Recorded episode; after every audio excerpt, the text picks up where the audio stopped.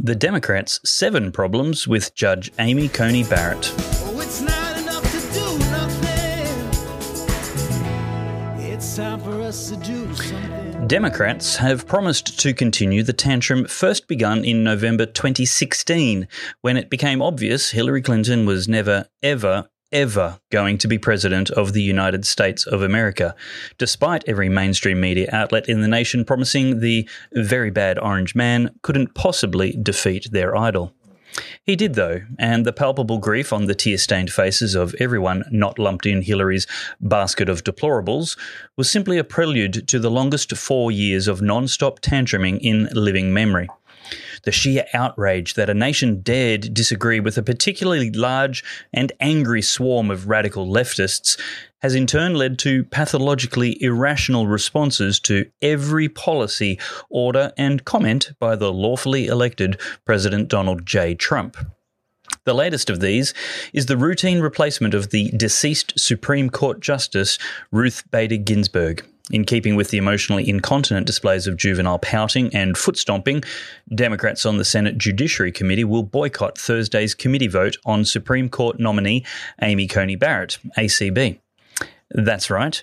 They're not even going to bother turning up, an appropriate metaphor for their lack of credible arguments against this president since 2016. Instead, they're going to pop cardboard cutouts in their seats and hold a few press conferences for their partners in the mainstream media, a powerful illustration of everything wrong with Western politics. Of course, without them or despite them, notorious ACB will be nominated successfully and move to the full Senate vote, which will go down party lines and Republicans have the majority.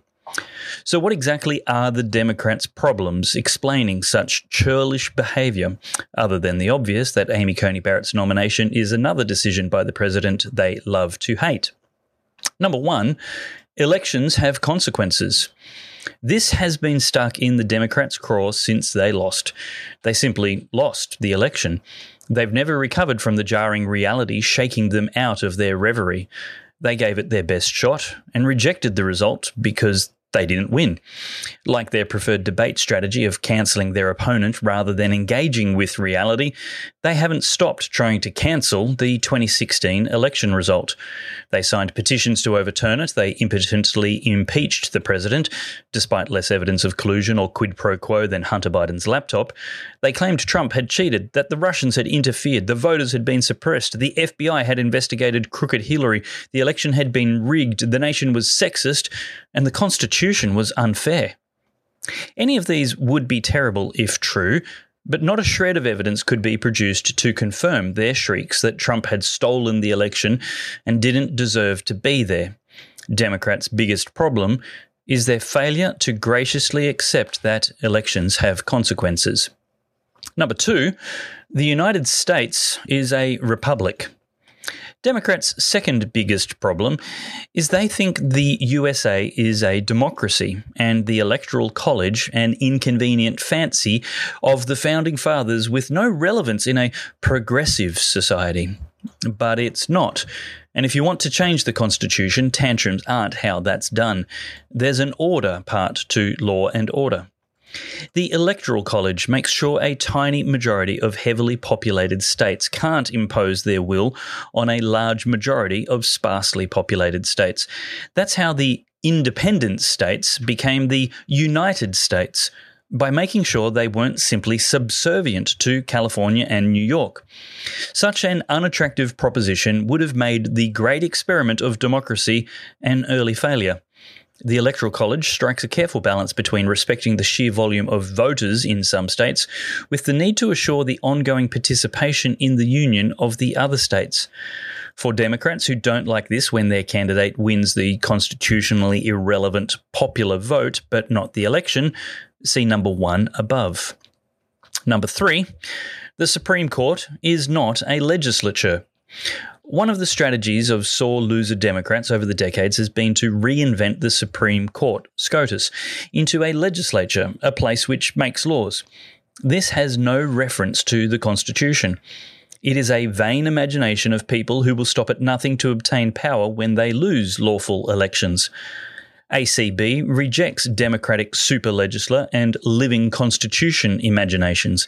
She has talked about the proper role of the courts, saying they're not supposed to make law and legislate from the bench. Quote, Courts are not designed to solve every problem or right every wrong in our life. The policy decisions and value judgments of government must be made by the political branches elected by and accountable to the people. The public should not expect courts to do so, and courts should not try. When I write an opinion resolving a case, I read every word from the perspective of the losing party. I ask myself how I would v- view the decision if one of my children was the party I was ruling against. Even though I would not like the result, would I understand that the decision was fairly reasoned and grounded in law? That is the standard I set for myself in every case, and it is the standard I will follow as long as I am a judge on any court. End quote. The Democrats' problem with ACB is she is a judicial originalist, someone who believes judicial activism is wrong. Number four, Democrats lost the presidency. One of the consequences of the 2016 election in that Democrats didn't get their presidential candidates into the Oval Office. As much as they don't like that, it is nevertheless one of the consequences of the election they lost that the winner, President Donald J. Trump, has the constitutionally prescribed role of nominating someone to fill any vacancies arising in the Supreme Court of the United States. Now, Democrats are absolutely convinced, again, the polls are right. Uh, That and their candidate will certainly win the 2020 election. Even though their idol, Ruth Bader Ginsburg, RBG, could have retired in 2015 or 2016 and given Democrat President Barack Obama the same constitutional opportunity to nominate an activist jurist to SCOTUS, she too believed the polls and hoped to allow Hillary to choose her replacement. But when Hillary lost, RBG lost bigly. She was forced to hang on as long as possible, but also to no avail. She had a third failed strategy for controlling SCOTUS by bequeathing her seat with an alleged deathbed wish that it be filled after the upcoming election. Unfortunately for RGB and Democrats, the president has the constitutional right to nominate justices. It belongs to the people, and elections have consequences. Number five, Democrats lost the Senate. In the 2016 election, 34 of the 100 Senate seats were contested. The Republicans entered the election with a Senate majority of four seats and only lost two, retaining control of the Senate. Having great disdain for the Constitution as a terrible inconvenience to their radical social agendas, Democrats have another problem with ACB because the Senate, which they lost, has the constitutional power to reject or confirm the president's nominee. The Democrats had not had control of the Senate previously either, and so although although they had the Oval Office with Barack Obama, the Senate was not obliged constitutionally to confirm his nominee.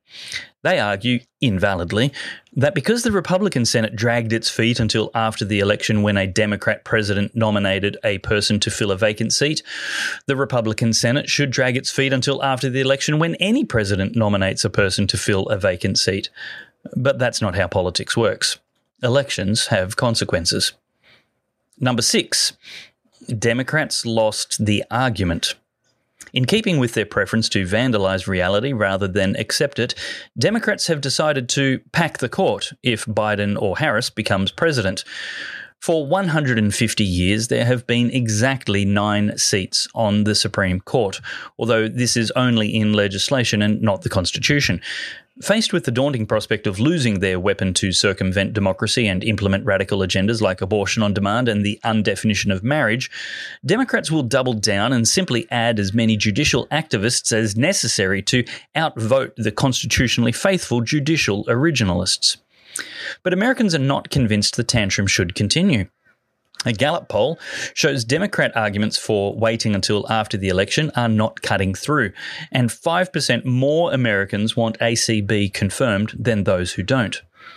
A Morning Consult poll shows while only 7% of Republicans think the Senate should vote not to confirm, compared with 79% support, 32% of Democrats think the Senate should vote to confirm, compared with only 48% opposition. Even the left leaning American Bar Association gave ACB its highest review rating as a well qualified nomination. A major problem Democrats have with Judge Amy Coney Barrett is their transparently partisan sour grapes arguments for not confirming her to SCOTUS simply don't hold water for centered, undecided voters. Number seven, Democrats have lost all credibility. The tantrum has not abated since 2016. The fury has reached such fevered pitches that reliable polling has become all but impossible, requiring more mystical peering into the opaque minds of voters than science and survey, due to understandable fear of admitting of anything other than radical leftist inclinations. Not content with undefining marriage and gender, Democrats confronted with the intention of adding more seats to the court have undefined packing the court to now mean doing what the Constitution provides can be done with SCOTUS. Of course, that's a bad thing for them to, of course, that's a bad thing to them. And so they apply juvenile logic to their dilemma and conclude two wrongs will make a right. They can also pack the court. They simply make stuff up change the rules and even the dictionary at a whim. Webster's literally rewrote the definition of sexual preference overnight to support a Democrat accusation of bigotry against the loveliest of ladies in a desperate, reality detached attempt to demonize her. President Trump will be re elected as President of the United States of America with an increased majority, if not landslide result, due to the fact that Democrats have completely failed to accept the 2016 election result and its consequences, to moderate their tantrums, or to turn up to the serious business of government.